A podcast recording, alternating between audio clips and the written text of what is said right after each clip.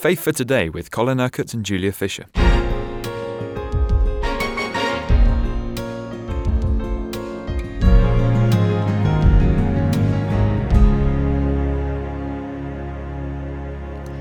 We are closely following the story of Jesus as told through John's Gospel. And uh, yesterday we found Jesus being arrested in the Garden of Gethsemane. And uh, obviously things were totally under his control. You made that point very strongly. He gave up his life when he was ready to.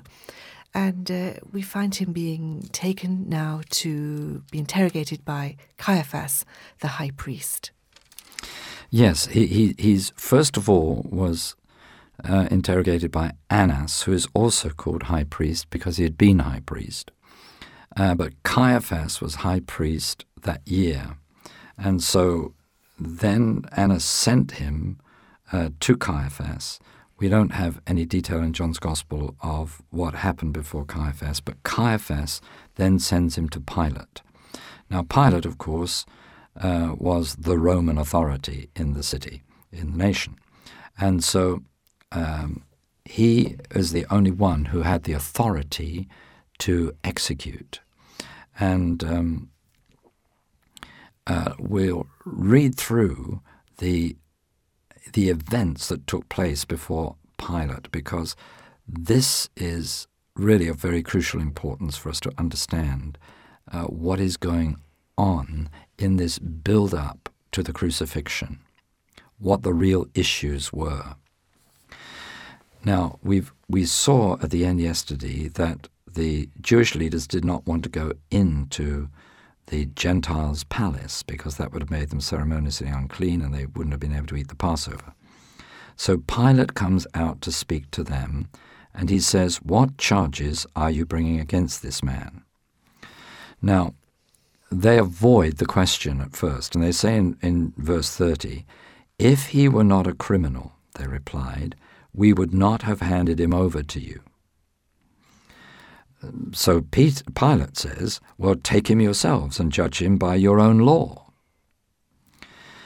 The Jews object to this, but we have no right to execute anyone. So you see, what they were really after clearly is simply to kill Jesus or to have Jesus killed. They wanted him executed.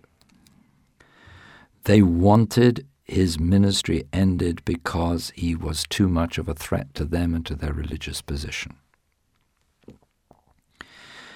And then we read in verse 32 this happened so that the words Jesus had spoken, indicating the kind of death he was going to die, would be fulfilled, because, of course, the manner of execution by the Roman occupying forces was crucifixion.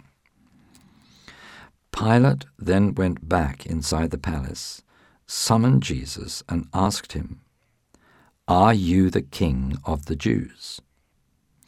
Now, this clearly was therefore the charge that the Jewish authorities were putting before Pilate. This man is claiming to be the king of the Jews. Now, they're trying to make it a political thing, you see, because, of course, the Romans were the occupying force, and there couldn't be any king or uh, any other authority unless they were appointed by Rome. Herod was very much um, a vassal of Rome. So, are you the king of the Jews? Have you set yourself up as a king? That is the issue. So, Jesus says, Is that your own idea, or did others talk to you about me? Am I a Jew? Pilate replied. It was your people and your chief priests who handed you over to me. What is it you have done?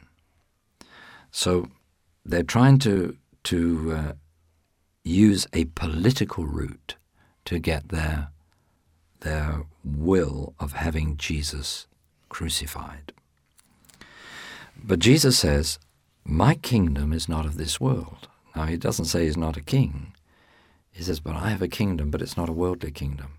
In other words, it's no threat to Rome and to the Roman occupying forces. If it were, if it were of this world, my servants would fight to prevent my arrest by the Jews. But now my kingdom is from another place. You are a king then, said Pilate. Jesus answered, You are right in saying, I am a king. In fact, for this reason I was born, and for this I came into the world, to testify to the truth. Everyone on the side of truth listens to me. Then we have this famous question that Pilate asks What is truth? Uh, I don't know that he was trying to be very profound at the time. Uh, I think he was probably saying, Well, you know, who on earth is going to know the truth? You claim to be a, a king from above, a king from another place. I mean, what is the truth? Who can ever know the truth? With this, he went out again to the Jews and said, I find no basis for a charge against him.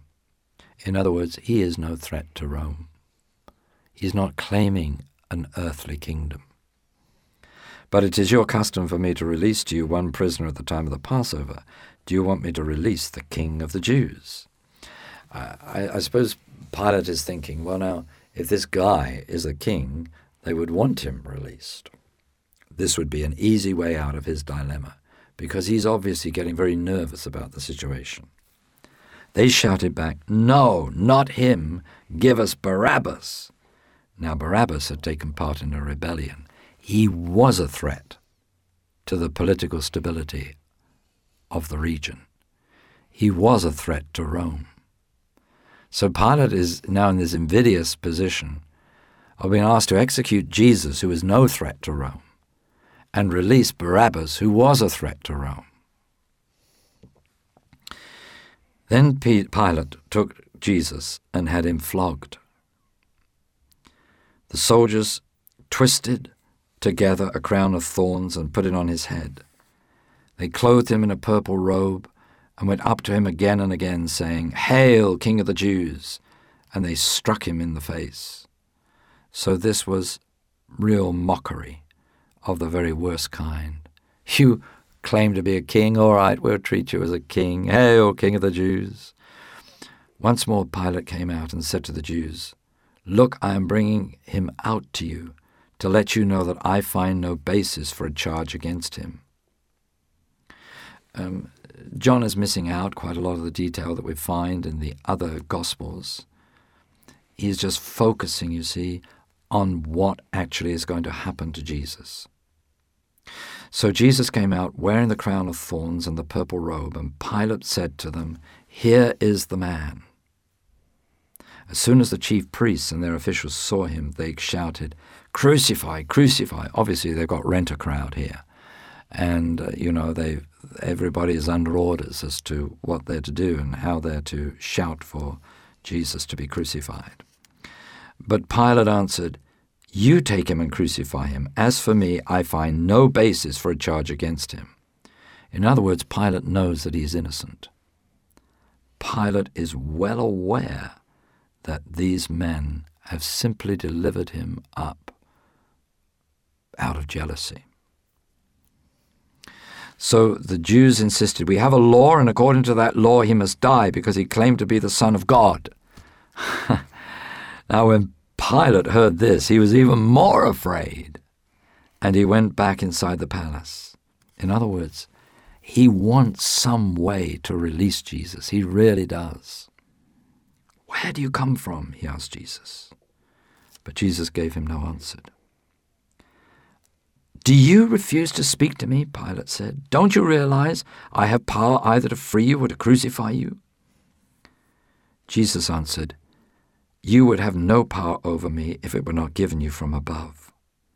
Therefore, the one who handed me over to you is guilty of a greater sin.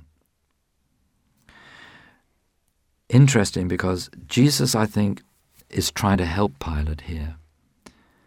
He's saying, Well, you have power over me because God has given you that power. And I've placed myself in a position where I'm now under that power.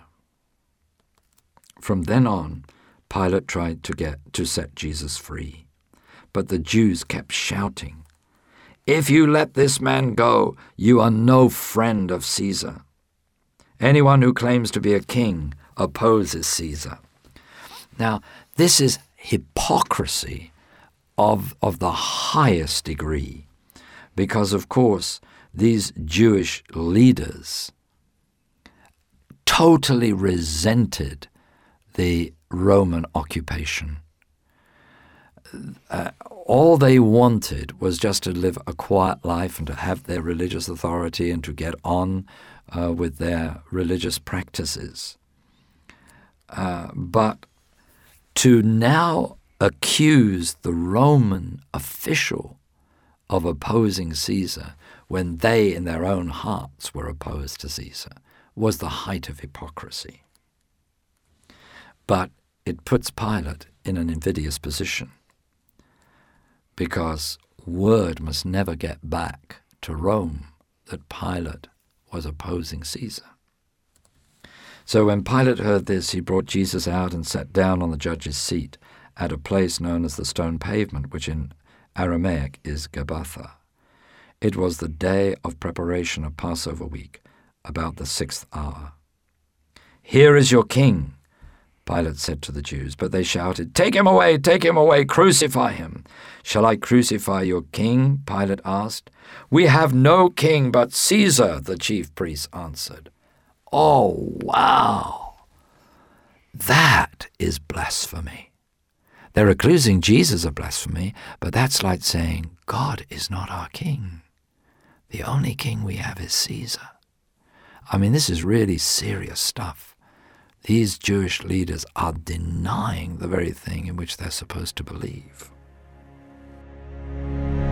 You've been listening to Faith for Today, presented by Julia Fisher. This program is sponsored by Kingdom Faith. For further information, visit our website, kingdomfaith.com.